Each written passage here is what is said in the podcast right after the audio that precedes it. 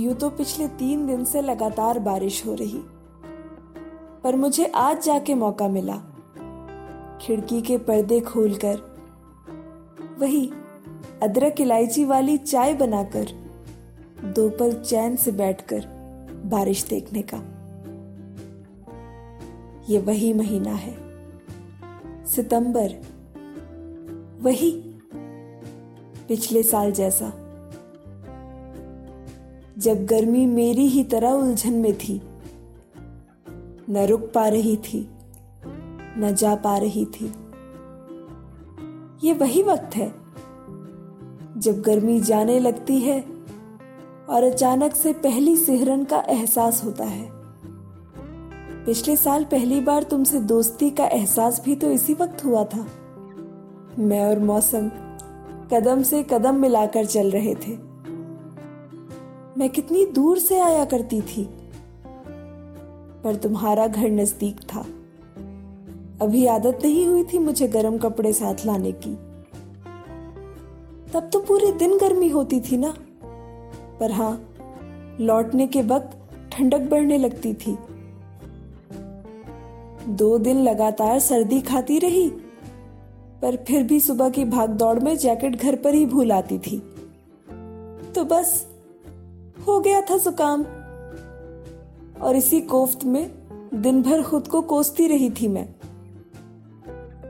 लगभग पूरे ब्रह्मांड पर जैकेट भुलाने का इल्ज़ाम लगा दिया था मैंने।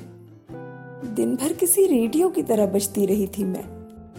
उस शाम को मेरे घर जाने के वक्त जब मैं अपनी चेयर पर आई तो देखा मेरी कुर्सी पर एक जैकेट रखी थी। वही जैकेट जो दिन भर तुमने पहनी थी। मैं तब भी उतनी ही भुलक्कड़ रही। और तुम तब भी रोज़ाना मेरे कहने से पहले शाम होते ही अपनी जैकेट मेरी कुर्सी पर टांग दिया करते थे।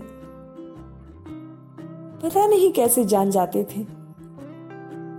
मैं अगले दिन फिर तुम्हारी जैकेट तो ले आती थी, पर अपनी भूल जाती थी।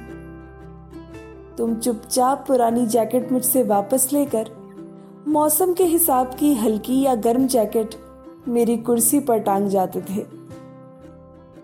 मैंने तो बदलते मौसम को जैसे तुम्हारे नज़रिए से ही देखा। कितना गर्म है, कितना सर्द है, कितनी नमी है और जो भी कमी है, सब तुम्हारी जैकेट से जाना। मैं तो शायद कभी मौसम को समझ ही नहीं पाई। और शायद अपने मन को भी। यूँ तो हमारी शुरुआत अजनबी सी हुई थी। कुछ नाराज़गी थी, कुछ शिकायतें, कुछ कहा सुनी से हुई थी। पर वक्त के साथ मन बदल रहा था। गर्मी इतनी बुरी भी तो नहीं होती। जब जो चाहे पहन लो, जो चाहे कर लो, जहाँ चाहे चले जाओ। पर ठीक है, सर्दी में भी काम चला लेंगे। हाँ माना, जितने कपड़े पहनो उतने कम, पर ठीक है, सर्दी का भी अपना मज़ा है। वैसे तुम भी इतने बुरे नहीं हो।